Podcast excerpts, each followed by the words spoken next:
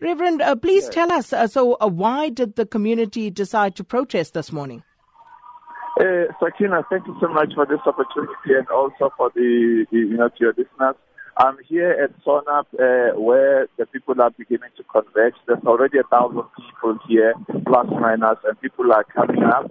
And, uh, uh, you know, all the entrances into Kagiso are basically closed uh, from the Ratom, Extension 8, and so on. But in, a nutshell, uh, the people of Kagiso, Mogale City, are actually saying they're and tired of this issue of drug peddling and the girls being abducted and used as sex slaves in an area in Krugersdorp known as uh, Cyber Right.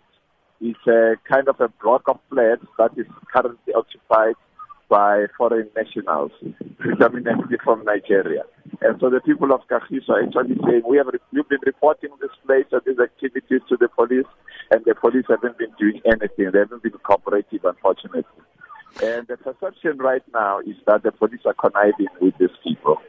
Reverend, uh, tell us more about the abduction of girls uh, that are being used as prostitutes. Have any criminal cases been opened in this regard with the South African Police Services?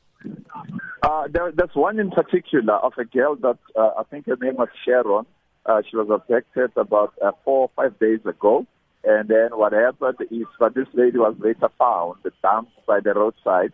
And after the, the community went into this area and started searching together with the police, who unfortunately were not cooperative. The third part is that, you know, the police started now turning their rubber bullets on the community members, unfortunately. You know, but eventually this girl was found. Uh, then matter was reported.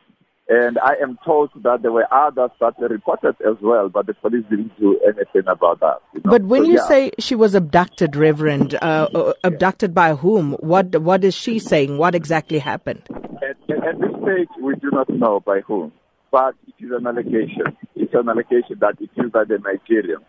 Uh, I have sat down with the girl, I've spoken to the girl, but at this stage, unfortunately, I cannot dive out um, uh, because the police are actually busy with the investigation. I've had personal contact with the girl. I'm offering uh, from our check services and also from the National Department. So I'm dealing with that case. But it's at the stage right now, and uh, I cannot have much more information regarding that because I'm told by the police, rightly so, that arrest will be made soon. So, what is the community hoping to achieve through this protest?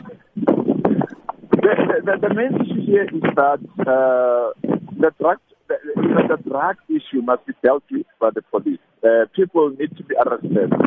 If, uh, drug peddlers need to be flushed out of the city, uh, people need to feel safe in their own city. Right now, it's not safe. If you're living in Kagiso and you're working in Krugersdorp or going to school in Krugersdorp, you know, people feel unsafe that they might be abducted, they might be kidnapped, you know.